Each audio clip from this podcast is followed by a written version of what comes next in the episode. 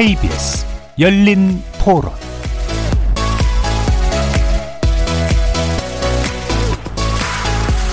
안녕하십니까. KBS 열린 토론 정준희입니다.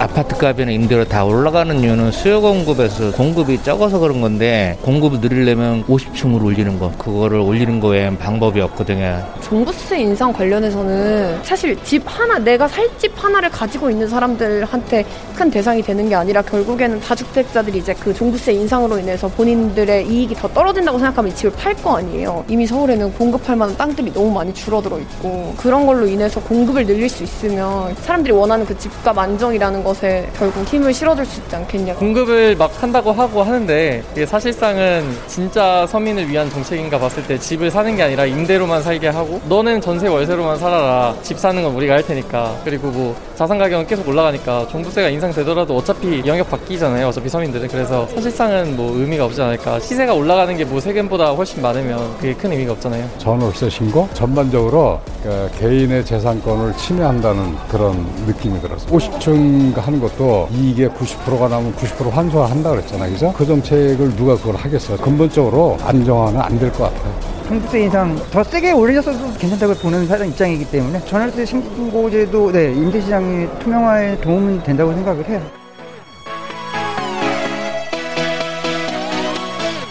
거리에서 만나본 시민들의 의견 어떻게 들으셨습니까? 오늘 토론 주제는 부동산 3법과 8사 공급 대책, 집값 안정 꾀할 수 있을까입니다. 임대차 보호법과 종부세 인상안을 주요 내용, 내용으로 한 70 부동산 대책 후속 법안이 국회 본회의를 통과한 후 재건축과 신도시 용적률을 높이고 층고 제한을 완화한 부동산 공급 대책이 발표되면서 시장의 반응은 뜨겁고 또 다양합니다. 임차인과 임대인 각각의 서로 다른 입장이 여론전으로까지 확산되고 있는 데다가 관련 지역의 재건축 조합들 역시 정부 대책에 대한 반응이 각양각색인 건데요. 정치권에서는 임차인을 자처하면서도 목소리의 방향은 사뭇 다른 경우마저 있었습니다. 남의 고통이 나의 즐거움이 되는 불공정 시대는 옳지 않다. 투기성 주택 보유자의 세금을 늘려 부동산 시장의 과열을 진화하겠다는 정부 여당. 반면 야당은 투기는 막지 못하고 국민의 재산권과 기본권을 침해하는 요소만 다분한 법안이라면서 비판의 날을 세우는 상황입니다. 오늘 KBS 열린 토론에서는 네 분의 전문가들과 함께 부동산 3법과 8사 공급 대책 관련 쟁점 자세히 살펴보겠습니다. KBS 열린 토론은 여러분들이 주인공입니다. 문자로 참여하실 분은 9730으로 의견 남겨주십시오.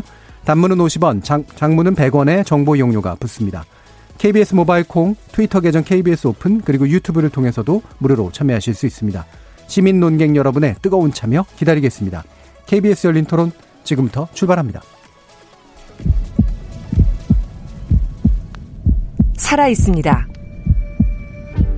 토론이 살아 있습니다. 살아있는 토론, KBS 열린 토론. 토론은 라디오가 진짜입니다. 진짜 토론, KBS 열린 토론. 자, 오늘 함께 해주실 네 분의 논객 소개하겠습니다. 먼저 더불어민주당의 김경협 의원 나오셨습니다. 안녕하세요. 김경협입니다. 자, 그리고 미래통합당 송석준 의원 자리하셨습니다. 예, 안녕하세요. 예, 송석준 의원입니다. 자, 그리고 한국도시연구소의 최은영 소장 함께 하셨습니다. 네, 안녕하세요. 명지대 부동산학과 권대중 교수 나오셨습니다. 네, 안녕하세요. 자, 이렇게 네 분과 함께 일단 두 가지 크게, 어, 내용이 쟁점이 되는데요. 첫 번째는 일단 부동산 후속 입법 관련된 내용과 그다음에 전월세 시장에 관련된 것이고요. 아마 2부에서는 공급 대책을 좀 더 집중적으로 논의해 보는 이제 그런 시간으로 갈 것 같습니다. 먼저 이제 임대차에 관련된 부동산 3법이 국회를 통과한 상태인데 요 지금 입법적 상황들에 대해서 어떻게 보시는지 간단히 의견 먼저 네 분께 여쭙고요. 그 이후에 쟁점 논의하겠습니다. 먼저 김경혁 의원께 여쭙겠습니다. 예, 좀 늦긴 했습니다만은 부동산 폭등에 대한 실효적인 제동 장치가 될 것이고 집값 안정화의 시작이 될 거라고 생각을 합니다. 어, 부동산 불패 신화 그동안에 빚내서 집 사라 서울 집값은 오늘이 가장 싸다 그러니까 영혼까지 끌어모아서 집 사라. 뭐 이렇게 말들을 했듯이 그동안 비정상적인 부동산 시장이었습니다. 이것을 정상화시키는 계기가 될 것이라고 생각을 합니다. 과거 보수 정권 시절에 부동산을 경기 부양책으로 쓰면서 종부세 완화, 분양가 상한제 폐지, 초과 이익 환수 유예 등 부동산 투기를 제어하는 안전핀을 모두 뽑아버렸고 그래서 이번에 입법은 그 안전핀을 다시 회복시킨 것이다 이렇게 봅니다. 불로소득에 대한 조세 정의를 강화시켜서 투기를 막고 실수요자들에 대한 혜택을, 혜택은 확대하고 1가구 1주택이 보편화되기를 기대합니다. 수요관리 입법과 함께 수도권에 13만 호 이상의 신규 주택 공급 대책으로 해서 패닉 바잉을 줄여들 줄여줄 것이고 그다음에 GTX와 같은 광역 교통망의 확충 등으로 집값 안정에 기여하게 될 것이다라고 판단하고 있습니다. 예, 기본적으로 이제 전 정부에서 벌어진 어떤 부동산을 좀 이렇게 방임했던 것을 다시 회수하는 그런 안전피를 회수하는 조치였다라고 이렇게 평가를 해주셨습니다. 오늘 국회 본회의 연설하시는 것 같은데. 자, 그럼 송석진 의원 가만히 안 계실 것 같은데. 예. 아, 이번에 그 본회의 우리 8월 4일 본회의에서 예. 예, 문재인 정부의 부동산 정책이 완성이 됐습니다. 예, 이번 어 정책 완성으로 어 정말 답답하고 예, 뭔가 그꽉 막힌 그런 느낌을 받았습니다. 예. 예, 쉽게 갈 길을 왜 이렇게 어렵게 그것도 어거지로 가는지 예, 많은 어, 의문도 어, 들었습니다. 예, 그동안 사실은 우리 대한민국의 주, 택 정책은 계속 다듬어져 온 겁니다. 예, 불, 과도한 불로소득은 또 환수하기 위해서 또 무주택 서민들에게는 제대로 된 주택 공급을 해서 어, 서민 주거 안정을 위한 각종 정책들이 그동안에 예, 진화 발전해 오면서 지금까지 온 겁니다. 근데 갑자기 문재인 정부 시작하면서 그동안에 다듬어온 주택 정책, 또 주택 시장, 또 주택 공급자들을 바라보는 주택 수요자들을 바라보는 시각이 갑자기 바뀌었어요. 갑자기 기존에 주택 공급하던 분들은 악덕 에, 업자들 그리고 주택 소유자들은 투기꾼들 이렇게 시각이 바뀌면서 갑자기 우리 어, 주택 공급에 애로가 생기고 주택 공급이 줄 것 같은 시장에 그런 이상한 신호가 갔죠. 거기다가 이제 주택을 정상적으로 수요하는 분들에게도 마치 어, 투기행위다. 그래서 정책의 일성이 투기 억제하겠다. 불로소득 환수하겠다. 그래서 결국 주택을 가진 자와 못 가진 자 간의 갈등을 뭔가 조장하는 듯한 이런 어떤 결과가 이번 어, 그 문제를 해결했다고 그동안에 22번, 이번에 23번의 대책이 나왔는데 어, 뭐 조금 이따 말씀드리겠지만 이번에 주택공급 대책 진작 나왔어야 되는데 만시지탄 오히려 어, 병 주고 약 주고 그래서 효과도 어, 의문시되는 어, 그런 정책들이라고 봅니다. 예. 예 근본적으로 어, 한마디로 말씀드리면 제가 좀 전에 음. 수해 현장에서 돌아왔지만 수해 현장에 가보니까 어, 언제 어떤 양의 어, 이런 어, 많은 양의 비가 언제 올지 모르는 그런 상황에는 만일에 대비해서 다양한 가능성을 내다보고 개방형의 이런 어떤 배수 어, 관로 충분한 용량의 배수관로 설치가 필요합니다. 네. 그런데 이제 그동안에 좀 편의를 위해서 좀 보기 좋게 사실 폐쇄형 흉관식으로 많은 배수로를 어, 조성을 하다 보니까 여기저기서 이 집중호우에 터지고 무너지고 그래서 우리 사회에 엄청난 혼란이 오고 있습니다. 네. 바로 저는 요즘 수해 현장을 가보면서 바로 이번에 완성된 문재인 정부의 어, 부동산 정책이 바로 우리에게 닥칠 그런 혼란상을 미리 보여주는 게 아닌가 이런 음. 생각이 들었습니다. 나름대로 비유를 지금 사용하셨네요. 예, 폐쇄형 관로처럼 그런 문제가 지금까지 답답하게 만들어진 게 결국 부동산 예, 보기 좋고 문재인 정부의 정책이다. 예. 미래의 쭉 다양한 수요를 담기에는 예. 알겠습니다. 예. 그 부분은 아마 이제 나중에 좀 더 짚어보셔야 될 것 같은데요. 물론 이제 오늘 얘기 속에서 약간 몇 가지 좀 쟁점들이 방금도 또 나왔기 때문에요. 아, 최은영 소장님. 네, 저는 너무너무 답답했던 저 네. 외에 세입자 우리나라 전국의 세입자분들께서 30년 넘게 답답했던 임대차 3법이 음. 이번 21대 국회에서 통과돼서 이제 세입자와 그 임대인이 뭐 대등하진 않더라도 네. 세입자에게 권리를 부여해준 굉장히 의미 있는 음. 21대 국회였다고 생각을 하고요. 그리고 아까 이제 공급 대책이 뭐 만시탄이라고 네. 말씀하신 것 같은데 그건 약간 좀 사실과 다른 내용이고요. 음. 사실 정부가 주거복지 로드맵부터 시작해서 굉장히 많은 주택 공급량을 얘기를 해왔었죠. 네. 그래서 지금 수도권에 77만 호, 그다음에 5월 6일에도 서울에 7만 호 공급 대책이 있었고요. 음. 그리고 뭐 서울시 자체적으로 가지고 있는 공급 물량 경향도 있고 해서 뭐 지금 처음 마치 공급 대책이 마련된 것처럼 하시는 거는 약간 좀 팩트를 예. 다르게 말씀하시는 것 같아서 말씀드립니다. 알겠습니다. 공급 대책은 또 2부에서 좀 더 자세히 논의하겠습니다. 권대중 교수님. 아, 이번에 그 어, 국회 본회의를 통과한 임대차 3법 아, 어느 나라에도 전면 시하는 나라가 없습니다. 네. 아, 물론 임대차 보호법은 그 약자 보호 원칙에서 임차인 보호법은 분명한데 아, 임대인을 완전히 등한시한 법이 아닌가. 음. 아, 사실은 그 좋은 점도 있지만 나쁜 점도 있습니다. 어, 임대료 상한을 5%로 제한해버리면 예, 그 5%가 안 내려는 적은 5% 이상 또 5%까지 또 올릴 수도 있고요. 또 수익률이 이제 그 낮아지게 되면 또 민간 임대 주택 공급도 줄을 수 있습니다.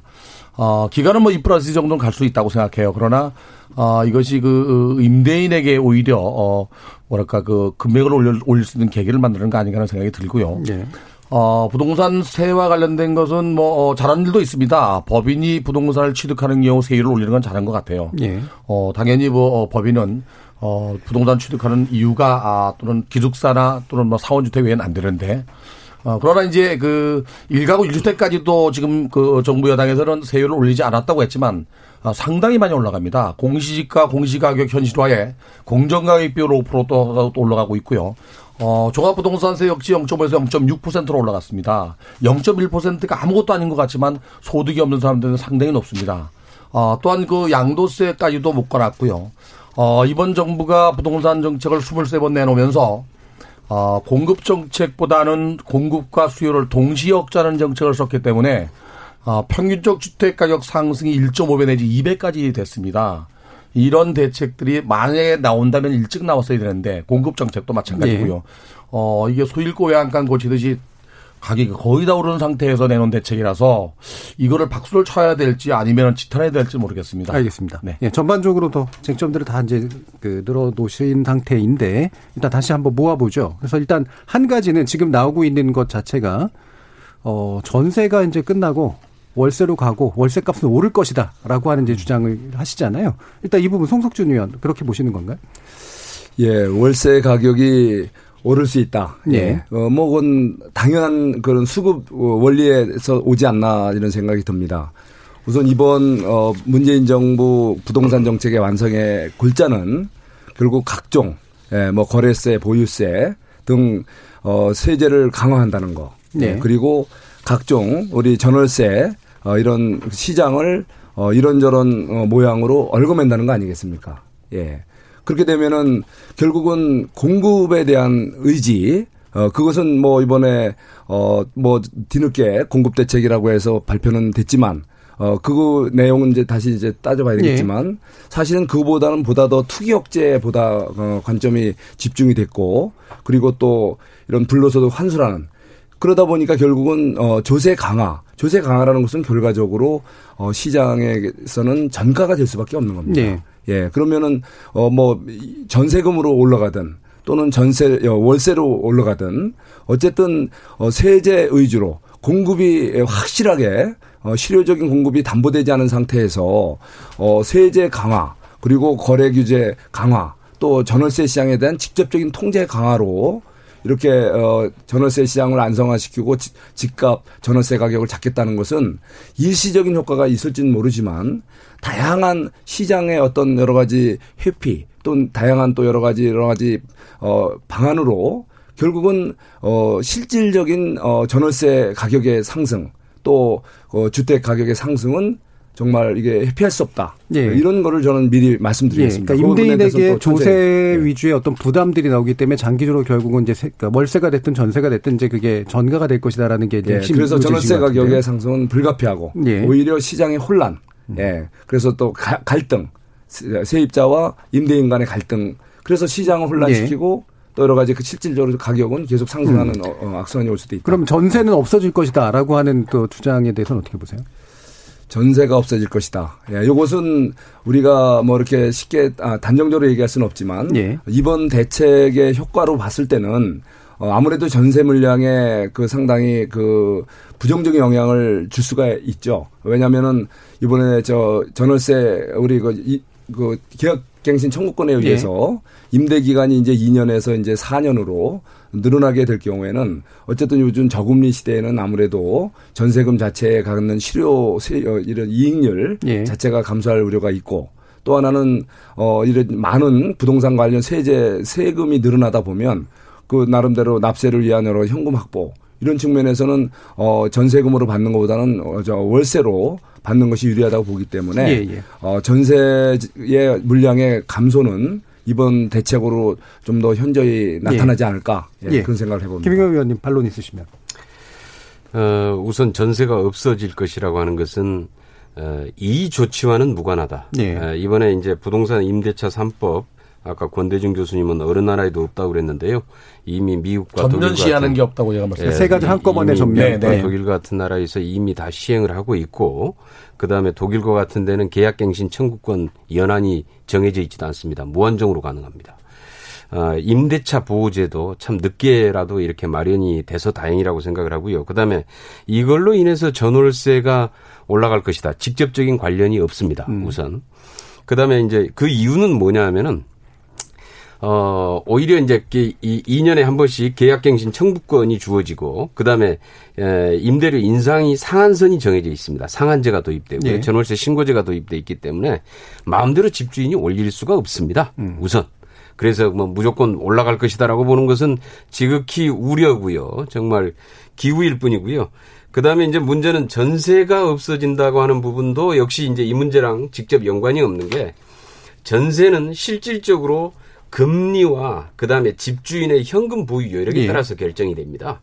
이번에 임대차 3법 계약갱신 청구권제, 상한제, 신고제와는 전혀 무관합니다. 이거는. 이 전세 문제는 실제로 이제 이, 이 집주인이 에, 현금 보유 능력이 있어서 실제로 이걸 전세로 줄 거냐 월세로 줄 거냐를 예. 판단하고 거기에서는 항상 금리를 고려하게 돼 있습니다. 그래서 이미 박근혜 정부 때 저금리 시대가 시작되면서 전세는 줄어들기 시작을 했습니다. 예. 그리고 이제 월세가 점점 늘어나는 추세에 있고 지금 바뀌었죠. 지금 예. 비중이. 전반적으로 예. 지금 이 주요 선진국들에서도 국민 소득이 올라가면서 어 전체적으로 이 전세라는 제도는 사실 우리나라밖에 없죠. 예. 제 대부분이 이제 월세가 보편화돼 있고요. 그래서 실질적으로 앞으로 좀 장기적으로 보면은 어, 이, 이 소득 수준이 올라가고 저금리 시대가 계속될수록 전세가 확장, 아, 전세가 점차 줄어들 수는 있습니다만 예. 이번 임대차 3법으로 인한 직접적인 연관은 아니다. 예. 라는 것이고요. 예. 알겠습니다. 그, 예. 예. 거기까지 일단 듣고요. 권대중 교수님, 그러면 네. 아까 이제 윤, 아니, 송석준 의원께서 이제 피해가는 방법들이 충분히 있다라고 이제, 이제 말씀을 주셨잖아요. 그 네. 부분에 동의하시나요? 어, 일단 임대차 그 3법 중에서 예. 어, 전월세 신고제는 뭐 내년 6월 1일이니까요. 예. 뭐 그건 나중에 얘기고 이그5% 이상 올릴 수 없는 부분에 대해서는 아까 음. 제가 서두에 말씀을 드렸지만은 어, 그 정부가 더 이상 그 규, 규제를 하지 않으면 또 지방자치단체 규제하지 않으면 원래 1% 3%밖에 안 올라가는데도 오히려 올릴 수 있는데 예. 아, 이거는 뭐하고 연결시켜서 말씀을 드려야 되냐면요. 아, 종합부동산세나 보유세하고도 연결돼 있습니다. 음. 이 세금이 올라가게 되면 소득이 증가하지 않으면 그 세금을 내기 위해서도 반전세나 월세를 더 가속화시킬 수가 있거든요. 예. 어, 이, 어, 좀, 그, 민당 의원께서 말씀하신 대로 지금 현재 그, 어, 김, 김 의원님 말씀대로 전월, 저, 임대차 3법 때문에 전세가 사라지는 건 아니에요. 예. 또 월세가 가속되는 건 아니에요. 음. 근데 이거를, 어, 부동산 보유세나 또는 그 종합 부동산하고 동시에 시행하기 때문에 문제예요. 이게 이제, 어, 소위 말하는 전세, 그, 뭐, 그, 어, 세금 전가처럼. 그러니까 세부담이 있고, 네. 그 다음에 현금 보유 능력이 있어서 보증금을 내줄 수 있으면. 그런 사람들, 예. 아니요, 증가되는 거, 예. 인상되는 거를 월세로 받아버리는 거예요. 예. 그럼 반전세가 되거든요, 이게. 어, 보증금 월세가 되니까. 그런 것들은 이미 많이 올랐고요. 예. 어, 이게 그 시행되기 직전에 임 대료가 지금 57주 상승했잖아요. 음. 어, 한국감정원 발표 3일자 기준도 0.1% 올랐습니다, 지금. 이거 임, 월, 그 임대료가. 예. 그러니까 이제 앞으로는 뭐 보합세 내지는 안정세를 가겠지만 음. 그동안 너무 많이 또 올랐어요. 이걸 시작하기 직전에. 예. 그런 것들을 사전에 예방하지 못했던 거죠. 물론 이제 시작하려면 빨리 하는 게 맞는데 예. 예. 예, 임대차 3법 때문에 그 임대료가 올라가는 건 사전에 올라가는 거지 시행하고 나면 괜찮아요, 사실은. 예. 근데 이게 전면 시행하게 되면 시장이 어, 어 뭐랄까 죽을 수 있다는 얘기죠. 음. 자, 소장님. 네. 그 전세가 음. 계속 50 몇 주 올랐다라는 거랑 많이 올랐다라는 건 완전히 다른 얘기잖아요. 그렇죠. 그런데 박근혜 정부하고 다르게 문재인 정부에서는 전세 가격이 상당히 안정적이었습니다. 실거래가로 보면. 음. 굉장히 안정적이었거든요. 박근혜 정부 때 연간 한 10% 이상씩 전세가 매년 올랐고요. 기억하실 겁니다. 아마 전세 대란이었던 것. 그리고 문재인 정부에서는 그게 거의 5% 미만으로 아파트든 예. 전세 주택이든 이렇게 떨어 이런 상황이었거든요. 그러니까 지금은 5% 인상률이 사실 저는 과하다고 생각해요. 음. 왜냐하면 실거래가로 5%가 오르지 않았으니까요. 문재인 정부에서. 5% 상한 자체가 과하다. 네, 네, 네. 그렇게 할 정도로 저금리였기 때문에 들어오는 거죠. 이게 고금리가 되면 더 많이 오릅니다. 여하튼 덜 오른 게 사실이죠. 그러니까 문재인 정부의 그래서 그러니까 주택 가격이 많이 올랐기 때문에 전세도 월세 가격도 많이 뛰었을 거라고 생각하시면 가격이 많이 올랐기 때문에 수익률로 봤을 때 너무 떨어진 거예요, 이게. 말씀을 듣죠. 예. 네, 네. 그러니까 뭐 부동산 주택 가격이 많이 오른 건 사실이고요. 그래서 음. 전월세 가격도 많이 올랐을 거라고 예단들을 하시지만 실제로는 그렇게 많이 오르지 않았단 말이에요. 문재인 정부에서. 근데 지금은 이제 좀 위험해진 상황이죠. 왜냐하면 매매가가 너무 많이 오르면 전세가가 따라갈 우려가 예. 있으니까요. 그래서 지금 전월세 인상률 상한을 하고 계약개신 청구권을 한 거는 너무 적절한 조치였다고 생각하고요. 늦었지만 예. 적절한 조치였다고 생각하고 그리고 전세의 종말은 제가 지금 두 번째 듣는 얘기인데 2016년에 들었습니다. 그 예. 얘기. 이제 그 대통령 당시 박근혜 대통령하고 최경환 부총리까지 나서서 전세는 종말이다. 전세는 이렇게 이자율이 낮은데 전세는 없어질 거고 월세 살아라 뉴스테이 같은 월세 살아라고 대통령이랑 막 나서서 그랬던 분들이에요. 예. 그런 분들이 지금 나서서 임대차 3법을 도입하면 전세가 월세 될 거라고 얘기하는 게 저는 좀 송석준 의원님은 그때 당시에 책임이 없으실지 모르지만 음. 참 2010년을 기억하는 사람으로서 그냥 좀 불편합니다. 언제부터 그렇게 세입자들을 생각하셨는지 그리고 전세가 월세로 바뀌는 건 사실은 굉장히 오래된 1995년부터 20년 정도 예. 그렇게 지속되고 있거든요. 그래서 전세가 월세로 지속되긴 했는데 아까 2016년 이후부터는 약간 경향이 바뀌었어요. 음. 일, 매년 실거래에서 차지하는 비율이 전세가 월세보다 또 높아졌거든요. 예. 그런 점에서 사실은 2020년 인구주택 총조사 결과가 나와봐야 정확하게 알 수 있는데 전세가 쉽게 없어질 거다. 이것은 음. 저는 섣부른 판단이라고 최근까지 그러니까 2016년까지는 월세 쪽의 비중이 점점 늘어나는 경향이었다가 네. 2010년 이후로는 다시 전세가 주춤하는 그러니까 월세가 주춤하는 거죠. 예. 갭투기로 전세가 많이 일어나니까 음. 그 전세 전세 물량이 시장에 많이 공급돼서 사실은 전세 물량이 계속 늘어났습니다. 예. 자, 지금 방금 말씀 나온 것에 대해서 팩트에 대한 혹시 뭐 일단은 그 월세가 늘어나는 거는 뭐 시대의 흐름일 수 있지만 예. 월세가 늘어나게 되면은 사실은 세입장 입장에서 볼 때는 가계 소득이 줄어들거든요. 음. 부담스러워서 이거를 인위적으로 늘릴 필요는 없다고 생각해요. 근데 이게 인위적으로 늘어날 가능성이 있는 게 바로 보유세나 종합부동산세를 올리게 되면 그 사람들은 집을 갖고 있어도 10억이 20억 됐다고 해서 소득이 늘어나는 건 아니에요. 네. 근데 세금은 늘어났잖아요. 이거를 충당하기 위해서는 반전세나 월세를 올릴 수밖에 없고 그걸 또 가속화시키는 그러니까 그거를 올리지 못하게 인상률을 제한하는 그러니까 아까 권대중 교수님 제한해도 5%도 올릴 거 올릴 예. 거란 말이죠. 그러니까 권대중 교수님 아까 말씀 주신 게 임대차 3법이 어쨌든 발효되고 나면 네. 결국 가, 격 제한 효과가 있다. 지금보단 낮은다는 얘기죠. 예. 그다음에 네. 아까 송석주 의원님도 단기적으로는 분명히 그럴 거다까지는 인정을 하셨잖아요. 네. 근데 도대체 어떻게 피해가는 방법이 있는지 말씀을 좀 주시죠. 어, 전월세 가격 문제요? 예, 가격을 자꾸 전결시키는 상한제를 이제 5%를 적용하지 예. 않습니까? 그렇지만 이제 계약갱신 청구권이 끝난 4년 후면은 역시 다시 올릴 수가 있잖아요. 그리고 또또 임차인을 바꾸게 될 경우에 새로운 계약을 체결할 경우에는 어 결국은 그 그동안에 임대인 입장에서는 결국은 세금으로 맞으면 맞은 만큼 예. 최소한 그 이상의 올, 그 올려야 될 그 이런 요인을 갖게 되는 거 아니겠습니까? 원래 4년 이후에 이제 그 난이 그렇죠. 올 것이다. 다만 예. 기간만 그러니까 미리 이제 음. 그 계약 전에 올릴 수 있는 분들은 우선 단기적으로 그, 막 급격히 올릴 것이고 예. 만약에 이번에 불가피하게 못 올리게 될 경우는 나중에 다시 4년 의무 기간이 지난 다음에는 이제 그 동안에 이제 손해 본 거 또는 앞으로 또 그 예상된 것까지 묶어서 아주 크게 올릴 가능성이 높죠. 임대차 3법의 시행과 관련해서 매각을 해서 여기서 빠진다든가 전월세 시장에 빠진다든가. 예. 그러니까 어쨌든 다양한 형태가 나오겠는데 중요한 것은 어, 절대 우리 경제 주체들은 손해 보는 장사는 안 한다는 거 아니겠습니까? 그러니까 이게, 이게 제한 효과가 이제 별로 없다. 그 시장 현실을 제대로 인식을 하셔야 돼요. 예. 어떤 부담을 갖게 된다면 그 부담은 반드시 어떤 형태로든 전가되게 돼 있습니다. 예. 그래서 중요한 것은 충분한 공급 여력을 예, 갖고서 시장을 안정화시켜야죠. 이 주택 시장은 주택 자체가 비탄력적인 공급을 성향을 갖고 있기 때문에 정책적으로 충분한 중장기 어, 공급 전략, 공급 이런 계획을 국민들한테 네, 알겠습니다. 그 부분 아까 네. 말씀하셨기 때문에 임대적인 안정을 차, 가져가줘야 됩니다. 예. 임대차 3법을 시행에 반대하는 가장 중요한 목소리 중에 하나가 시행하면 많이 오를 거다였어요. 근데 사실은 굉장히 오랜 동안 이 논의가 이루어진 거지 예. 않습니까? 18대 국회 때부터 19대, 20대 계속 논의가 되면서 그게 법적으로 제도적으로 제도 음. 도입과 제도 도입 시에 임대차가 한 월 전월세가 오를 것들을 막았어요. 예. 기존 세입자에게도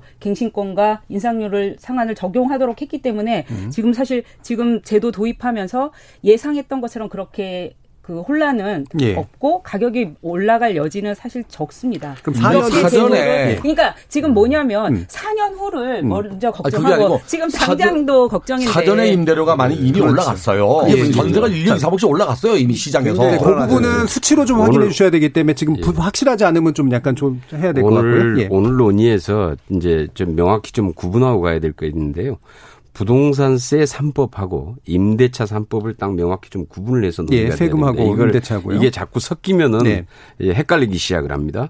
그래서 지금 아까 얘기는 지금 이제 부동산세 3법으로 인해서 세금 부담이 늘어나면은 어, 임대료에 전가될 것이다. 예. 지금 이 얘기인데요. 우선 세금 부담이 늘어나는 부분은 일단 종부세 대상들이 가장 크지요. 예. 그리고 이제 그래서 종부세 대상은 우리나라 전체 인구의 1%입니다. 음. 그 이게 전체 임대 시장을 임대료로 전가될 것이다. 그렇지 않습니다. 임대 시장의 네. 몇 퍼센트 정도인지는 아시나요? 그다음에 이제 그거는 좀 더좀 좀 네. 명확히 좀 따져봐야 네. 되는데요.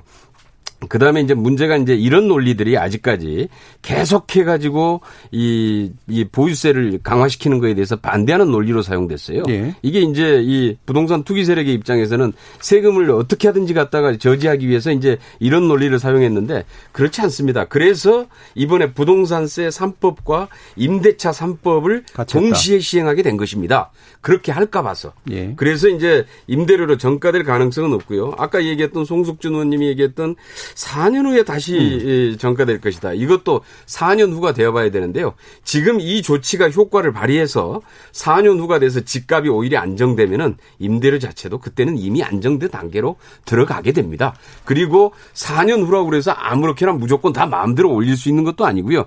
이미 지금 공급 정책이나 이런 것들이 4년 후에는 제대로 이제 이, 이 시장에 나타나기 시작하기 때문에 훨씬 더 공급은 안정돼 있고 예. 오히려 그때 가면 임대료 시장은 더 안정될 수도 있다. 그러니까 지금 미리 4년 후를 걱정해서 이렇게 갈 수 있으니까 어 이래서는 안 된다. 예. 뭐 임대 임, 임대차서 이 3법을 통과시키면 안 된다. 이런 논리는 전혀 해당되지 않습니다. 자, 두 가지 이제 변수, 한번, 자, 네. 변수를 가지고 서로 다른 약간 변수 네. 고민을 하셨고, 그래서 네. 4년 후에 대한 예상이 다르신 상태잖아요. 네, 그거에 예. 대해서.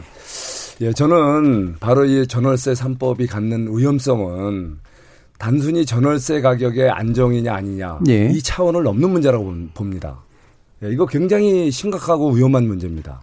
어떤 면에서? 자, 예. 왜냐하면 제가 모두에도 말씀드렸습니다. 왜 이렇게 쉽게 갈 수 있는 길을 왜 이 문재인 정부는 어렵게 가느냐? 다시 말해서 지금 말씀하신 대로 주택 가격이 안정이 되면 전월세 가격이 안정이 됩니다. 그렇게 쉬운 방법이 있는데 애써 그 쉬운 가격을 진작부터 정권 초기부터 투격제라는 주 목적보다 불로소득 환수라는 어떤 그런 목적보다도 먼저 시장에 충분한 공급 여력을 갖고 있다. 공급하겠다는 시그널부터 주식이 시작했다면 시장은 벌써부터 그런 무리한 주택 구입 또 그런 그런 뭐 시세 차익 노리는 그런 행위는 자연적으로 소멸될 수 있죠. 자, 그래서 네. 바로 쉽게 갈수 있는 이런 어, 시장 존중 또 경제 주체들 존중 정책을 쓰지 않고 현 상태를 굉장히 나쁘다. 그렇게 보고서 정부 만능주의에 의해서 너무 개입을 하다 보니까 오히려 시장에 혼선이 오고 또 과도한 이제 행정 비용이 든다는 얘기입니다. 제가 예. 이런 말씀 왜 드리냐면 자 전월세 제도에 왜 거래 신고를 다 받고 거기에 가격 통제하고 그 거주 기간 통제를 정부가 나서느냐. 굳이 안 해도 과거에 주택 가격만 안정이 됐다면 서민들 주거 안정 아무 문제가 없었어요. 근데 정부가 불을 질러 놓고 근데 전세값이 한참 올랐다네요. 네, 과거에. 2000, 2014년, 15년, 16년 그래서 나온 것이 올랐잖아요. 바로 주택 임대 사업자제도 양성화제도 아닙니까? 예. 예. 바로 주택 임대 사업자. 주택 어, 왜냐하면 이제 어, 안정적인 어, 우리 어 임대 주택이 어, 미, 공공부문에서 제공하는 것이 부족했기 때문에 지금 현재 누적이 160만 가구 아니겠습니까? 그런데 실제 우리가 전월세 그 수요는 한 860만 어, 가구 됩니다. 그럼 나머지 한 510만 가구에 대한 수요는 결국은 안정적으로 어 그다음에 착한 가격에 전월세 물량을 확보하려면 결국 정부가 과거에 주택 임대 사업자들을 양성을 해서 그러니까 그러면 예. 단순하게 지금 약간 요약을 하면 해야 되는데 예 잠깐 제가 이제 잠깐 예. 끊겠습니다 왜냐하면 말이 좀 길어지셨기 때문에 왜냐하면 되게 쉬운 문제라고 지금 얘기하셨잖아요. 그럼요. 쉬운 그러니까 문제를 굉장히 어렵게 박근혜 정부 시절까지 해서 이미 완성됐다 부동산 정책은. 완성이라고 볼 수는 없죠. 어 아까 이제 완성이라고 사실 얘기를 하셔서 그러니까 어느 정도 다 이제 진화가 완성이 아니, 되는 상태였다. 문재인 정부 정책이 완성이 됐다는 음. 얘기 정책은 완성을 할 수가 없습니다. 근데 이제 계속 다듬어 가는 거죠. 그러니까 쉬웠다라는 게 결국 공급 대량으로 늘리고 그 다음에 만약에 부족한 게 있다면 부동산 임사제도 정도였으면 끝났다 이런 말씀이신가요? 그거를 효율적으로 운영을 했다면 예. 공공 부문에서 부족한 착한 전월세, 음. 다시 말해서 가격도 좋고 낮고 안정적이고 또 임대 기간도 충분히 긴 예. 그러한 안정적인 물량을 확보하기 위해서 결국 공공에서는 재원이 많이 드니까 민간에서 갖고 있는 그런 재원을 활용해서 어, 우리가 이제 그분들한테 인센티브를 주면서. 예, 알겠습니다. 예. 그 정도 안정적인 어, 전월세 예. 시장의 공급 물량을 확보하는데 그걸 예. 갑자기 또 철회한다 그러니까 국민들이 헷갈리는 거죠. 지금. 자, 예, 이거를 지금 자꾸 이제 미래통합당에서는 아직까지 계속 공급만 하면 다 해결된다 이렇게 얘기하시는데요. 예. 천만의 말씀입니다. 일단 공급량의 측면에서 봐도 박근혜 정부 때보다 문재인 정부 때 서울 지역의 아파트 공급량이 훨씬 더 많았습니다. 그런데도 또 계속 올라갔거든요. 문제는 그리고 문제는 뭐냐면 공급이 어려워진 것은 이 택지 촉지 택지 개발 촉진법을 폐지시켜 버렸어요. 박근혜 정부에서. 그래가지고 더 이상 신도시와 같은 형태를 만들 수 없도록 그 제한을 해버렸습니다. 그래서 실질적으로 이 택지 공급이 이루어지는 게 얼마나 걸립니까? 최소 5년이 걸립니다. 그렇지 않습니까? 그 택지 공급이 안 돼서 그렇다. 공급만 늘리면 된다. 그런데 실질적으로 왜 공급이 박근혜 정부 때보다 문재인 정부 때 공급이 훨씬 더 많았는데 공급의 연평균 공급수가 실제로 많습니다. 많았는데 많았는데 왜 못 잡았는가? 그것은 이유가 뭐냐면은 투기 수요를 잡지 못한 상황에서 공급은 아무리 늘려봐야 그냥 투기꾼들의 다 먹잇감만 늘려줄 뿐입니다. 그러다 보니까 실제로 어 10년 전에 비해서 10년 전에 비해서 부동산 상위 1%의 평균 주택 보유수가 3.5채에서 10년 만에 7채로 2배로 늘었습니다. 상위 1%의 주택 보유수가. 이것은 무슨 얘기냐면은 결국은 공급을 아무리 해봐야 다 투기꾼들의 먹잇감으로 다 들어간다라는 것이고요. 안전장치 없이. 그래서 결코 네. 이것이 부동산 값의 안정에 도움이 되는 것이 아니라 먼저 그것을 하려면은 공급을 하려면은 이렇게 투기 수요를 확실하게 잡아놓고 이번에 부동산세 3법처럼 그렇게 해서 투기 수요를 정확히 잡아놓은 다음에 공급을 늘려야 공급도 효과를 발휘할 수가 있다라는 말씀입니다. 예, 권대중 교수님. 그 부분은 권대중 교수님. 예, 제가 한번 여쭤보고 예. 싶어요. 어, 집이 두 채면 투기꾼인가요? 뭐 반드시 그렇게 볼 수는 없죠. 두 채를 가진 목적이 다른 거죠. 어떤 부분이 그러니까 투기꾼이에요? 이제 자 실질적으로 자기가 사용을 하지 않는데 어 실제로 이, 이 인상이 예정돼 있기 두 채를 가지고 하나를 임대하는 예. 투기꾼인가요? 아니 그러니까 그거는 그때 그때 이제 상황에 따라서 모든 두 채를 가진 사람이 투기꾼이다가 아니고요. 그래서 이번에도 이번에도 정확한 규제의 기준을 보면은 투기꾼인가요? 아니, 규제의 기준을 보면은 음, 음. 아, 자, 교수님이 그런 식으로 질문하십니까? 을 아니, 제가 네. 주택에 대해서는 저는 관심 지금 아무도 두 채, 세 채 가지고 있다고 해서 그걸 투기꾼으로 본 게 아니고 세 채가 많기 때문에 제, 제 말씀 좀 들어보세요. 자, 그러니까 예. 세 채도 3주택 이상에 대해서는 부드럽게. 투기성 수요로 볼 수 있다. 네. 그 다음에 두 채도 이 규제 지역, 그 급등 지역에서 두 채를 가지고 있으면 이유 없이 그것도 투기 수요로 볼 수 있다라는 것이고요. 문제는 가족이 소유할 수도 있고 업무상 실제로 두 군데가 필요할 수도 있습니다. 그러니까 그런 경우들은 좀 다른 문제이겠죠. 그 그래서 그것은 두 채냐 세 채냐의 문제 가지고 우선 결정되는 게 아니라 주택에 실거주하느냐 아니면 실제로 여기서 전세를 주고 그걸 이용해서 갭 투자를 했느냐 이런 걸 가지고 판단해야죠. 제가 이제 말씀드리고 싶은 게요 세 가지가 있는데요. 아, 투기의 기준을 명확히 해야 된다는 거. 단기 차익을 노리고 투자했다면 그건 투기예요. 근데 의원들께서 제가 지금 의원님이니까 말씀드리는 게 지역구가 있는 경우에 예를 들어 전라도 경상도의 지역구면 국회가 열릴 때마다 호텔이나 영화를 할 수는 없잖아요. 이럴 때는 물론 뭐 원룸이라도 하나 살 수 있어요. 이런 건 투기꾼이 아니에요, 솔직히. 그런데 투기에 대한 거를 두째, 셋째 있는 걸 전부 투기꾼으로 모는 건 잘못됐다. 첫째. 두 번째는 이제 아니, 그렇게 본 사람도 없어요. 아니 오늘 보도 보면 계속 그래요. 아니, 그거는 보도가 그렇고요. 또 하나는 이제 그 박근혜 정부 당시에 그 주택 공급 물량을 안 했거나 아, 또 이렇게 말씀하시는데 지금 입주 물량은 전부 박근혜 정부 때 했던 겁니다. 주택이라는 게 2, 3년 만에 공급할 수가 없습니다. 입주할 수가 없습니다. 금년도 4만 가구 넘는 것도 박근혜 정부 때부터 해오던 겁니다. 근데 아, 이번 정부의 부동산 가격이 오른 원인을 뭔지 좀 여쭤보고 싶어요. 왜 올랐나요 이렇게 많이? 예, 제가 아까 처음 초기에 잠깐 말씀을 드렸는데요. 예, 종부세를 일단 완화시켰습니다. 네. 그다음에 그저 초과 이익 환수 제도를 유예시켰죠. 그다음에 이제 택지 개발 촉진법을 폐지시켜 가지고 택 신규 택지 조성을 하기 어렵게 만들어 버렸습니다. 시장한테 어떤 신호를 줬느냐 하면은 아, 이제 부동산이 부동산 값이 뛰겠구나. 사놓으면 돈이 되겠구나라고 하는 신호를 줘버린 겁니다, 이미. 그리고 재건축할 때 재건축 규제들 다 완화시켜 버렸죠. LTV, DTY 다 완화시켰습니다. 그렇게 해서 실질적으로 부동산이 뛸 수 있는 여건을 다 만들어 놓은 거죠. 아까 얘기했던 이 부동산이라고 하는 망아지에 고삐를 딱 풀어놓은 겁니다. 그리고 뛸 준비를 하게 만들어놨고 2015년도에 그때부터 부동산 그, 3법이 통과된 거는요. 정리하겠습니다. 여야 합의에서 통과된 겁니다. 자, 정리하겠습니다. 통과됐고 예. 저는 네. 반대했고요. 자, 그만하시고요. 예. 그리고 저는 반대했고요. 자, 그런 걸 합의라는 이름이 아니라 정부에서 그것을 계속 빚내서 집사라 정책으로 추진을 했다는 자, 게 문제입니다. 그만하겠어요. 자, 그만하시고요. 공급과 예. 관련해서 하나는 좀 말씀드리고 잠깐만요. 싶은데요. 잠깐만요. 네. 예. 지금 공급 관련 여러 가지 얘기가 섞여버렸기 때문에 또 뭐 서로 이제 저는 뭐 치열한 논쟁을 위해서 대화하시는 건 괜찮다고 생각을 합니다만 지금 저는 이 부분을 짚어주셔야 된다고 생각을 해요. 아까 김경업 위원님께서 공급을 무한정 늘린다고 되는 문제가 아니다. 공급을 늘렸더니 사실은 투기 수요를 가지고 있는 사람들이 자기 주택을 계속해서 늘려가 나간 쪽으로 귀결됐다라는 부분에 대한 반론이 있으시면 예. 반론을 하시고 제가, 제가 예, 넘기겠습니다. 먼저 예. 예. 예, 제가 김경엽 의원님, 제 존경하는 선배님이신데 지금 좀 말씀하시는 게 조금 너무 현상하고는 좀 다른 부분이 좀 있으신 것 같아요. 예, 어떤 분이요? 예, 자 우선 그 주택 그 공급량이 어 많이 그 문재인 정부 들어서 늘었다.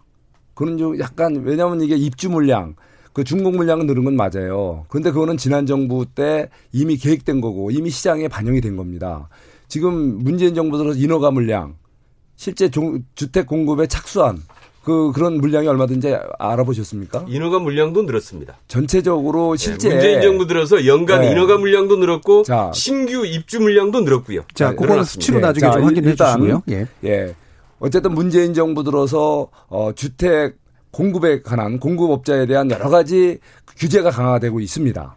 심지어 요즘 이제 원가 공개 얘기도 나오, 나오고 있습니다. 그럼 주택 사업자 입장에서는 사실은 자기들의 어떤 노력에 의해서 이윤을 남겨서 주택 공급을 원활히 할 수 있는 건데 공급할 수 있는 여력과 자기의 매력을 이제 많이 잃게 되면 이제 주택 공급 계획을 철회하는 거죠. 그래서 전반적으로 나온 적 없고요. 자, 그 전반적으로 네. 전반적으로 네. 문재인 정부 들어서 주택 공급업자들에 대해서는 각종 규제가 강화되면서 공급 능력이 많이 현저하게 감소한 건 맞습니다. 그래서 인허가 물량 설령 낮더라도 지금 이번에 이제 공급 대책에서도 혼란이 오지만 현실의 갈등 전선을 해결할 수 있는 그런 어떤 정부의 그런 노력은 오히려 과거보다 더 후퇴하고 오히려 갈등이 커지는 상황입니다. 그러면 공급 여력은 현저하게 감소해서 그 공급은 말만 공급이지 실제 효과 내기 어렵다. 자, 자 그런 네. 부분 말씀드리고요. 자, 자, 제가 왜냐하면 질문을 드린 게 네. 공급 물량이 생각보다 안 많다를 다투하는 네. 것도 괜찮습니다만 네, 네. 실제로 공급된 것들을 다주택자들이 대부분 가져갔다. 말씀드리겠습니다. 예, 그 부분.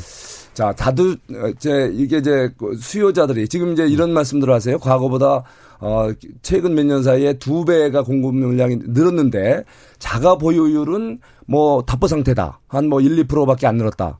자, 이거를 저 여러분들은 좀 우리가 이제 인식하실 필요가 네. 있습니다. 뭐냐면 어, 주택 전월세 수요자가 우리가 생각할 때는 어 앞으로 주택 공급이 많아지면 자가 보유율이 늘어나고 일가구 일주택의 그런 어떤 이상적인 사회가 구현될 거다. 일부 여, 여당 의원님께서 말씀하세요.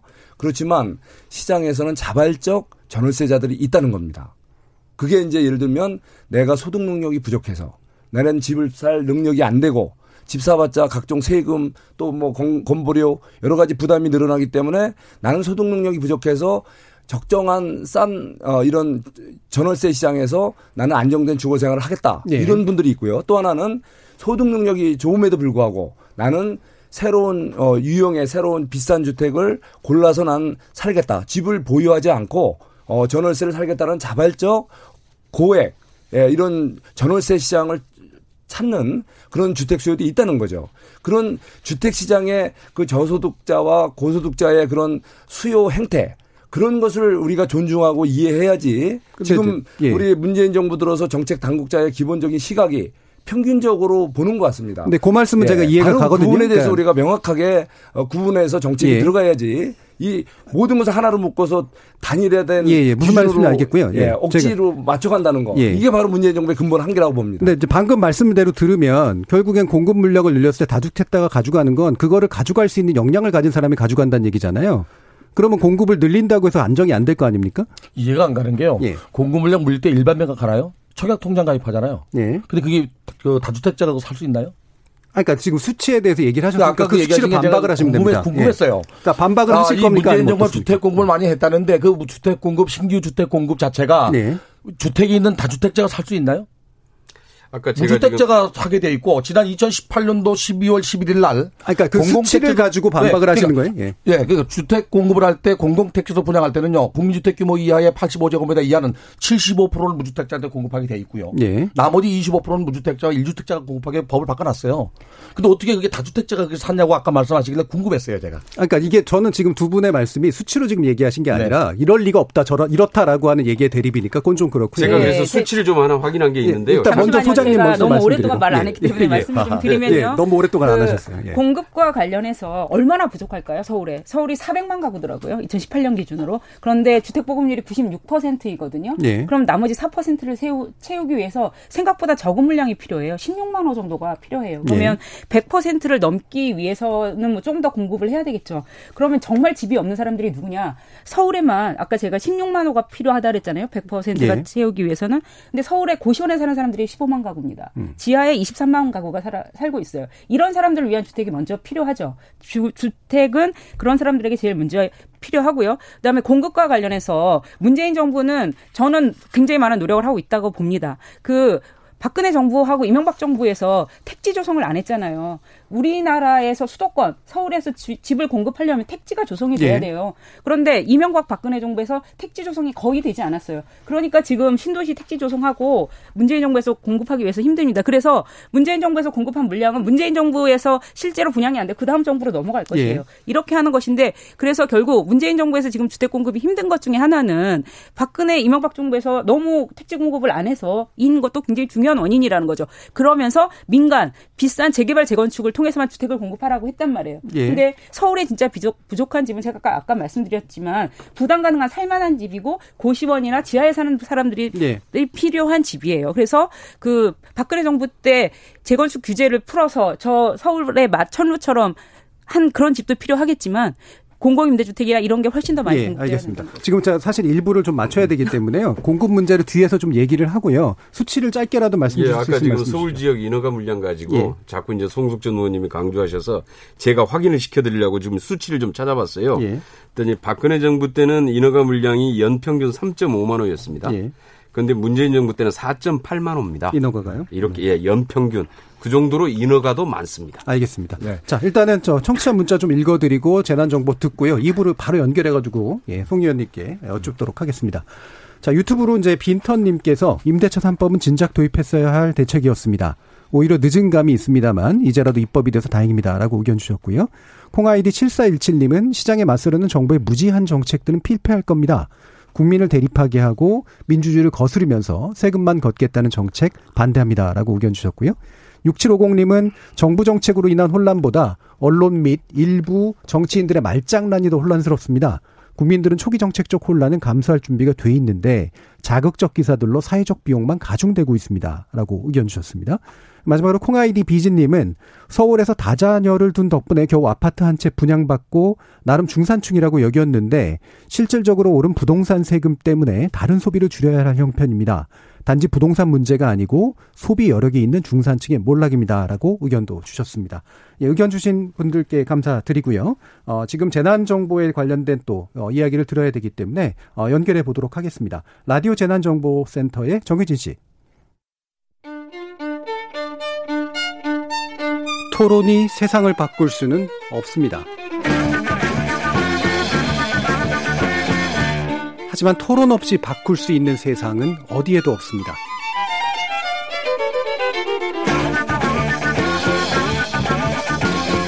세상의 선한 변화를 갈망하는 당신. 정답이 아니라 질문의 힘을 믿는 당신. 우리 KBS 열린 토론에서 만납시다.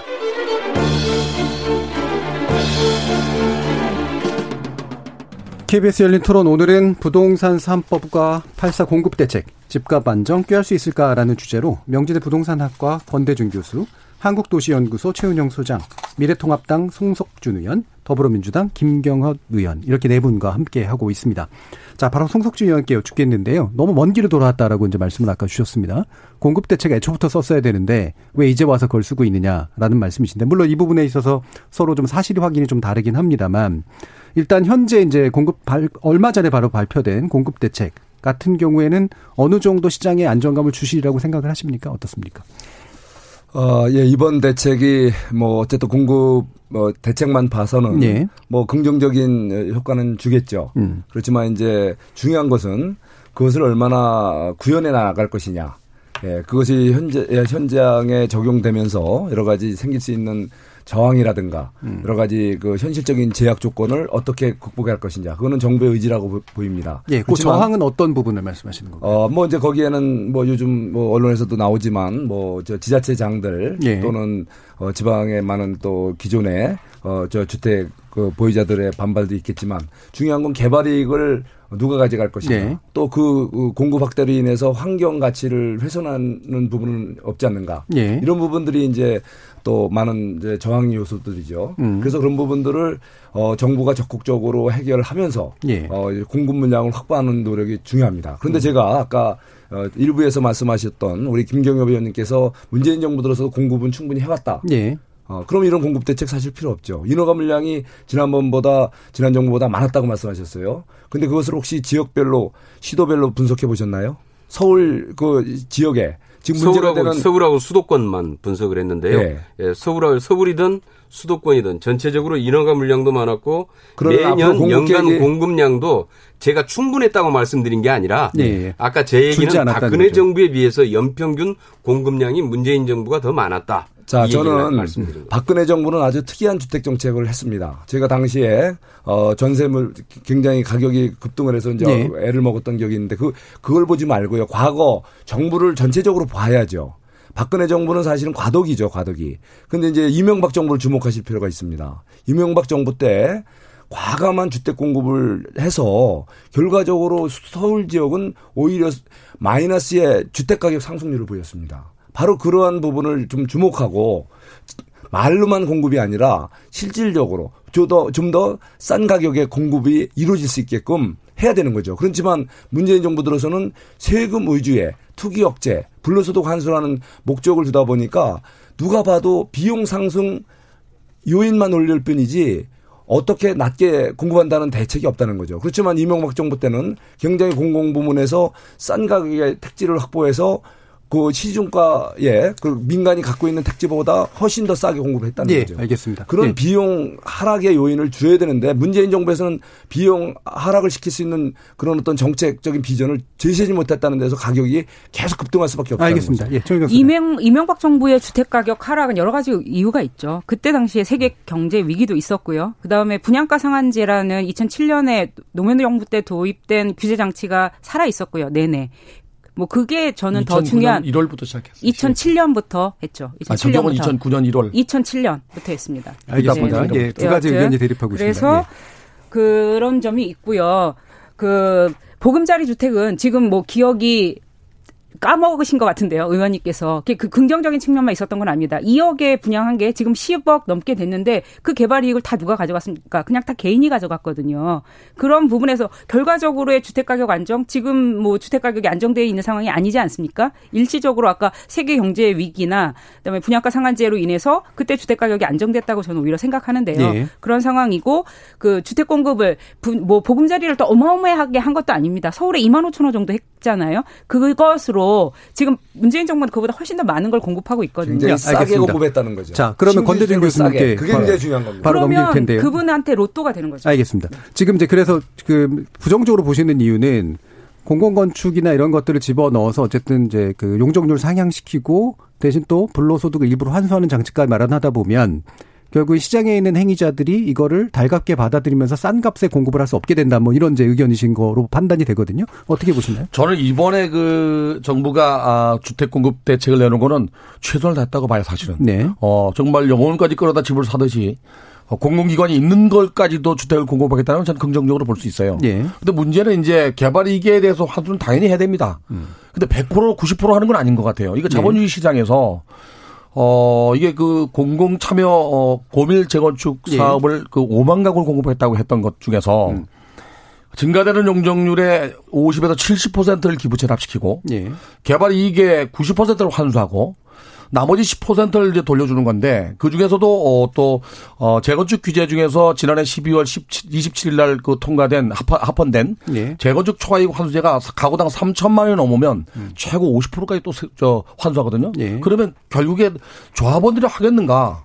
내 아파트를 지면서 70% 임대 아파트 어, 저 환수하고 개발이익 남는 거 90% 환수하고 나머지 10% 중에서도 아까 말씀드린 대로 3천만 원 넘으면 또 재건축 초과이익 환수하는데 공급하는 데는 제가 아, 저, 저, 긍정적으로 봐요. 그리고 사실은 뭐 우리 여기 저 어, 서울 조달창 부지라든지 또는 외교 부지는 지금 사용하고 있어요. 예. 그런데도 그걸 이전하고 짓겠다는 거는 어, 부지가 없으니까 최선을 다한 것 같아요. 예, 그 최선을 다한 건 맞는데 그러니까 조합원들이 참여하기에는 유인이 좀 부족한 그렇죠. 상태다. 최소한의 공공재개발 재건축은요. 예. 개발 이익은 환수하되 100% 환수는 안 되고 그러니까 어느 적어도 자본주의 시장 경제라면 예. 어느 정도 인정하고 가야 돼요. 예. 지금 알겠습니다. 아파트가 예. 한 250%가 용적률인데 300% 정도 짓거든요. 예. 지금 강남에 있는 아파트들 보시면 그게 그렇게 쾌적하지 않아요. 음. 그런데 이거를 250에서 500으로 늘린다고 하는 거잖아요. 예. 용적률을. 그렇게 되면 불보듯이 뻔하죠. 어떤 아파트들이 들어설 것인지. 그런데 그걸 더더군다나 대부분을 굉장히 일반 분양 분야, 분야 물량이 많이 늘어나는 방식이잖아요. 지금 저는 좀 과도하다고 봅니다. 너무 지나치게 영종률 너무 높인다. 예, 그래서 예. 저는 사실은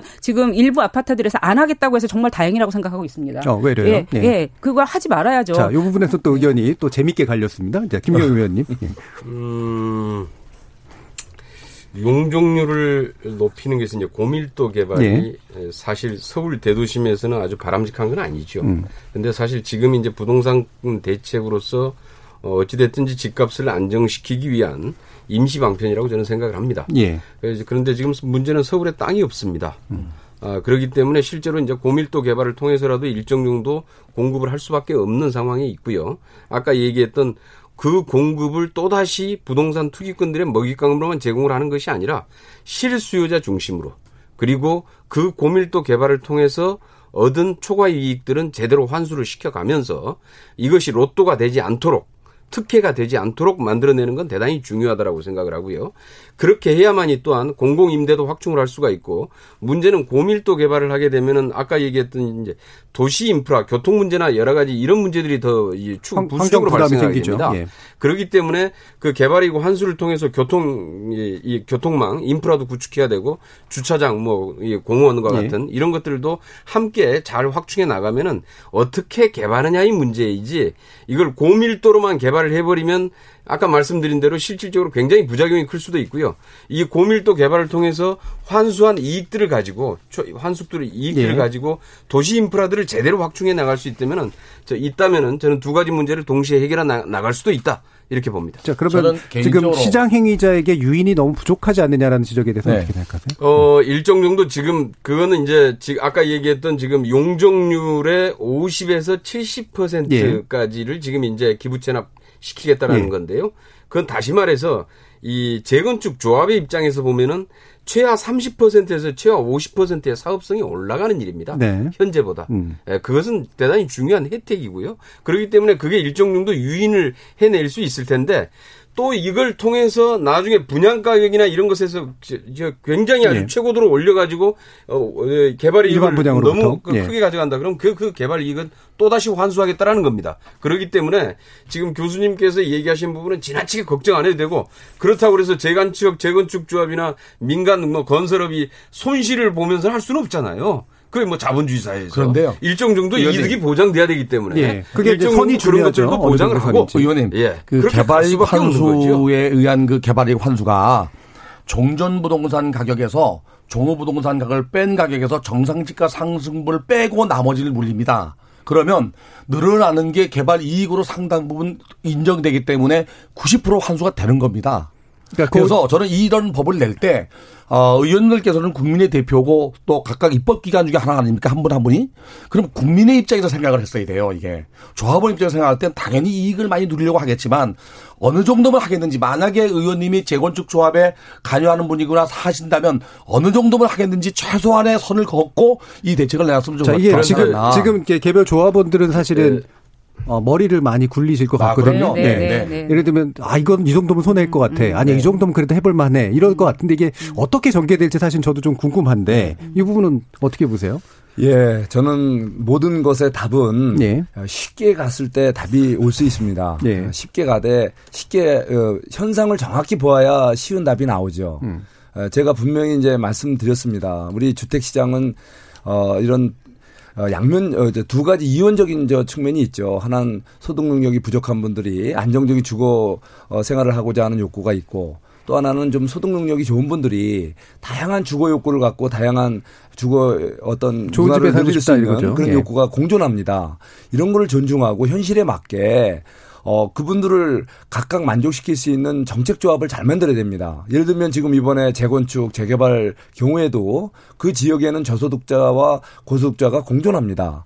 그분들에게 각각의 그 매력을 줄 수 있는 정책 조합을 잘 찾아야죠. 그래서 예. 어, 너무 무리하게 어느 한쪽에 치우친 그런 어떤 정책을 하다가 결국은 사업이 보류하고 폐류하고 예. 여러 가지 혼선이 오는 겁니다. 그런 의미에서 저는 다시 한번 이 문재인 정부의 정책이 어, 서민들의 주거 안정이라는 데 포커스를 맞추되 다양한 주거 욕구를 예. 담아줄 수 있는 규제 완화 또 다양한 그런 어떤 그런 가격의 일방적인 통제보다는 또 일부 그분들 사회에서 있을 수 있는 고급 주택 시장의 어, 자발적인 형성에 대해서 너무 정부가 관여했으면 안- 예. 하면 안 되겠다. 그것이 오히려 전체적인 왜곡을 갖고 오고 주택 공급 전체의 위축을 가져오고 우리 전반적인 혼란을 갖고 온다는 겁니다. 그래서 저는 전월세 이번에 3법 통과된 거를 굉장히 위험하게 봅니다. 저는 뭐 시간이 별로 없으니까 한 말씀만 드리면 전월세 3법이 갖고 있는 위험은 뭐냐면은 결국은 이게 거래도 그리고 모든 임대 기간도 가격도 통제하면서 그것을 정부가 만약에 소홀히 한다면은 전월세 시장에 엄청난 혼란이 올 거고 또 관여한다면 통제 경제로 들어가서 우리가 원하지 않는 사회주의와 유사한 그런 주택 시장 구조가 된다는 거. 이건 굉장히 위험한 이런 상황이 이번 그 법 통과로 예. 어, 이루어졌다. 이거에 알겠습니다. 대해서는 정말 우리는 다시 한번 반성할 때가 왔다고 생각합니다. 예. 최은영 소장님. 전월세 네. 상한제가 어떤 혼란을 일으키죠? 우선 그거를 회피하기 위해서 이제 불법 행위도 이루어지지 않겠습니까? 그러면은 그 일일이 불법 행위가 아, 이루어지기 이게 때문에 왜냐면 혼란이 좀- 아니라 예. 왜냐면 지금 그러시잖아요. 저 홍남기 우리 부총리도 지금 9억 이상 거래에 대해서는 이제는 어 철저하게 모든 거래 자금 출처를 조사하겠다. 그러니까 불법적 회피 행위를 자초한다 또는 자극한다 이런 이제 말씀이죠. 모든 이- 전월세 임대인 임차인 간의 거래가 이제는 음. 감시 대상이고 추적 조사 처벌 대상이 되는 겁니다. 바로 그게 이번 전월세 시장에 갖는 아주 위험성입니다. 근데 모든 예전에 임대- 대상으로 묶고 처벌할 수 있는 근거가 만들어진 예, 거죠. 근데 그게 뭐 강한 처벌이 일어난다라고 하는 부분에서는 부정적으로 볼 수도 있는데 임대 사업자를 양성화시키는 그런 부분에 있어서는 비슷한 목적 아닌가요? 임대사업자는 인센티브를 주기 때문에 예. 자발적인 협조를 유도할 수 있지 않습니까? 예. 불이익을 인센티브를 준 만큼 의무를 이행하지 않으면 처벌하면 그러니까 되니까. 양성화가 문제가 아니라 그런 예. 감시라기보다는 이제 처벌이 강해서 문제다 이런 말씀이신 건가요? 이번에 그 전월세 3법은 인센티브 없이 음. 국민 모두를 그야말로 작은 집이든 큰 집이든 가난한 자든 부자든 모든 전월세자가 감시 대상이 되고 예. 또 그것이 또 통제가 된다는 굉장히 위험한 예. 우리 그 국민 현재 그 우리 헌법 질서에 번하고. 예. 국민 정서에도 약간 반하는 1984를 좀. 읽는 느낌이 나가지고요. 예. 네, 헌법 질서에 어긋나진 않죠. 네. 주택 임대차 보호법이 언제 도입됐습니까? 1981년 전두환 정부에서 도입된 겁니다. 이거는 이런 세입자에 대한 보호 장치는 정부가 예. 가져야 되기 때문에 도입한 세입자 거고요. 피어라죠. 네, 예. 그러니까 이게 헌법에 어긋난다는 건 정말 너무 하신 얘기라고 생각하고요. 음. 저도 송 의원님처럼 가, 쉽게 가는 방법 이 좋을 거라고 생각하는데요. 네. 이 재건축과 관련해서 어차피 용적률은 상향시켜주는 건 공공의 것이에요. 네. 장관님께서도 말씀하셨던 것처럼 네. 예전에 재건축에 있어서도 공공임대주택 의무 비율이 있었거든요. 그런 방식으로 좀 쉽게 갔으면 좋겠습니다. 이렇게 복잡하게 음. 공공이 그렇죠. 어차피 네. 공공의 것인데 이렇게 해주면 할래? 이런 방식 말고요. 좀 쉽게 기존 이게 이명박 정부 때 없어졌어요. 재건축의 예. 공공임대주택 공급 의무가 이런 것들을 살려서 아니, 서울시의 조례로 재개발 사업 같은 걸 할 경우 예를 들면 음. 어 임대 살고 있는 가, 가구 수 이상 짓거나 또는 증가되는 종류로 21% 전체 세대 그러니까 이런 게 쉬워야 되는 건데요. 네, 재개발은 공공임대주택이 있고 네. 재건축은 공공임대가 없고 이런 이상한 지금 가지고 있거든요. 우리 네, 시스템이. 네, 네, 그래서 다른 나라 사람들이 보면 너무 이상하다고 해요. 재건축에도 당연히 세입자 대책이 있어야 되는 거고 그 공공임대 공급돼야 되는 거죠. 송, 송 의원님 말씀대로 좀 쉽게 가자. 지금 재건축이 이런 방식이 안 되길 저는 바랍니다. 음, 네, 김경 의원. 네, 그래서 지금 얘기하신 대로 지금 이제 에, 공공임대 부분을 재건축 용적률을 지금 어, 상향시켜 주면서 네. 그걸 지금 확보하는 장치를 마련하고 있고요. 저도 동의합니다. 기본적으로 공공임대 부분이 같이 함께 가야 된다고 하는 것에 대해서는 동의하고 당연히 또 그렇게 가야 되고요. 이것과 더불어서 아까 말씀드린 어, 도시 기반 도시 기반 시설 음. 인프라 부분도 일정 정도 초과 이익 환수를 통해서 제대로 확충을 해 나가야 좀 더 그 주민들 입장에서는 좀 쾌적한 예. 그런 생활이 가능하다라고 보고요. 요즘에 지금 거기 저 노원구나 좀 이런 데서 반대하는 이유가 예. 이제 고밀도 개발 방침만 발표하고 실제로 좀 인프라 확충 그렇죠. 방안에 대해서는 발표를 안 했어요. 이제 이러다 보니까 이제 반발이 있는 건데 일정 정도 그런 부분들도 협의해 가면은 저는 충분히 해결 가능하다라고 그 지자체장과의 대립 문제는 해결이 가능하다고 지금 생각하시는 네, 해결 가능 네. 가능하다고 봅니다. 당 안에서의 어떤 이야기들이 있으신 건가요? 그거는 이제 이제 실질적으로 이제 국토부 입장에서는 예. 이런 이제 대규모 개발 계획을 발표할 때 음. 솔직히 아주 세부적인 사항까지 발표할 수가 없습니다. 음. 왜냐하면 보안 때문에 그러는 건데요. 예. 그래서 이제 대강의 큰 규모 규모 음. 이 방향만 이제 해서 설정을 해서 발표를 하고 그것과 관련된 부수적인 것들이나 세부적인 계획들은 나중에 이제 지자체랑 협의를 해 나가면서 보완하는 방식들입니다. 예. 대체로 지금 현재 3기 신도시도 마찬가지고 택지 개발 지구들이 발표할 때 전체적으로 다 그런 방식인데요. 그러니까 그, 왜안 했느냐 뭐 이런 그 계획들을 예. 세부적인 계획을 이제 짜는 단계에 들어가면서 예. 지자체하고 다 그런 문제들을 협의를 합니다. 그뭐 저기 공원 부분도 마찬가지고요. 그다음에 예. 저 도로망, 그다음에 인프라들도 같이 마찬가지입니다. 그런 문제들을 지자체랑 이제 협의를 하는 단계가 남아 있는 거죠. 예. 자 이제 예. 마무리할 시간이 돼가지고요. 1분 정도씩 어, 부동산 정책에 대한 향후 재원을 뭐 부탁드리도록 하겠습니다. 송석주 의원께 먼저. 예. 기본적으로 어, 주택 시장과 주택 시장에 참여하는 우리 수요자, 공급자를 존중해야 합니다. 예, 그 그분들이 그래서 이제는 주택 시장이 어떤 정부의 과도한 개입, 어, 또 통제로 인해서는 오히려 왜곡과 혼란만 불러 일으킬 수 있다는 거죠. 그, 그나마 이번에 공급 대책이 나온 것은 뒤늦게나마 다행이라 생각이 들고요. 이 공급 대책이 제대로 어, 효과적으로 또 적기에 어, 필요한 그 주택 공급이 이루어질 수 있도록 지혜를 발휘할 필요가 있다는 생각이 듭니다. 예. 예. 고맙습니다. 예, 알겠습니다. 김경호 의원님. 예, 부동산 투기로 해서 불로소득을 챙기는 시대는 이제 끝내야 됩니다. 부동산 폭, 부동산 폭등은 이제 망국의 지름길이다. 그리고 지금 일본이 20년 장기 침체에 빠진 가장 큰 원인 중의 하나가 실제로 이 부동산 값의 폭등 예, 실제로 소득 대비 자산의 규모가 다섯 배를 넘으면서 넘어서면서 나타난 현상인데요. 우리는 지금 박근혜 정부 때 이미 여덟 배를 넘어섰습니다. 우리도 굉장히 위험한 상태에 와 있습니다. 여기에서 더 이상 지금 부동산 가격 인상을 그, 그대로 방치했다가는 정말 전반적인 우리 산업 전반의 경쟁력을 떨어뜨리고 정말 위험해집니다. 그래서 이제 더 이상 이 서민들의 주거 안정을 위해서도 필요하지만은 국가 경쟁력의 유지를 위해서라도 이것의 확대 강화를 위해서라도 부동산 값은 더 이상 폭등이 용인돼서는 안 되고 이제 한번 폭등하면은 아 거기에서부터 이제 또 다시 출발하더라가 아니라 폭등했으면 다시 폭등 이전으로 되돌, 되돌려 놓는 원칙을 이제 확실하게 세워야 됩니다. 이 원칙이 세워져야 더 이상 이 부동산 가격의 폭등 그리고 불로소득을 노리는 투기 이런 것들은 없앨 수 있다 이렇게 판단하고요. 이번 조치로 인해서 부족한 부분들은 이후에 훨씬 더 모든 수단과 방법을 동원해서라도 저는 이 원칙은 반드시 관철시켜 가야 된다라고 생각을 합니다. 알겠습니다. 권대중 교수님. 네, 가격을 안정화시키는 건 저도 전폭 지지합니다.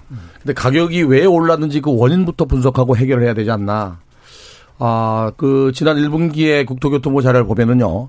아, 임대주택 등록수가 아, 156만 9천 가구가 4년 또는 8년 동안 임대를 놓을 수 있는데 이, 이, 그 등록수 156만 9천 가구가 일반 매각이 안 됩니다. 매매 시장에서 사라졌습니다. 음. 일기 신도시 분당 일산 평촌 중동 3번을 다 합쳐도 29만 2천 가구입니다. 다섯 배 정도가 사라졌어요. 당연히 가격은 올라갈 수밖에 없습니다. 아, 그래서 이, 이번에 정부가 가격을 꼭 잡겠다면 올라간 가격이 내려가기는 어렵습니다. 더 이상은 안 올라가게 해야 됩니다. 그래야 서민들이 살 수가 있고 중산층이 살 수가 있습니다. 정책이라는 것은요. 부동산 시장이 인간과의 관계를 원만하게 만들어주면서 왜곡될 때 개입하는 거지 정책이 정부가 이 정책을 끌고 가는 건 안 됩니다. 음. 저는 그래서 시장을 존중하고 가격 올라갈 좀 잡고 가격 올라가는 원인과 그 어, 수요가 많은 걸 좀 그 원인을 분석하고 그 해결책을 내놨으면 좋겠습니다. 알겠습니다. 예, 최근에 네, 31년 만에 주택 임대차 보호법이 개정되어서 세입자들이 이제는 2년마다 쫓겨나지 않아도 되는 세상이 열렸습니다. 적어도 최소한 4년 이상은 세입자들이 살 수 있게 되었고요. 이제 임대료도 마음대로 세, 그 임대인이 올리라는 만큼 못 올리면 쫓겨내야 되는 세상이 더 이상 아니죠. 그렇게 아까 말씀하신 시청자분께서 초기에 혼돈을 그 감당할 예. 준비가 되어 있다고 말씀하신 게 참 기억에 많이 남는데요. 음. 그렇지만 이게 사실 제도가 도입되다 보니까 새로운 제도가 도입되다 보니까 계약갱신 청구까지는 없던 제도이고 세입자에게 없던 권리를 부여한 거지 않습니까? 그러면서 이제 발생할 수 있는 많은 문제점들이 있습니다. 음. 뭐 그래서 시도의 분쟁조정위원회라든가 그다음에 전세가 월세로 바뀔 때 그 부담이 세입자 부담이 과도하지 않기 위해서 전월세 전환율을 음. 낮춘다든가 하는 수속 조치들이 잘 이루어져서 성공적으로 주택임대차 보호법 법의 개정이 임대 임차인들의 음. 주거 안정으로 이어지기를 바라면서 말을 마치도록 하겠습니다. 예, 알겠습니다.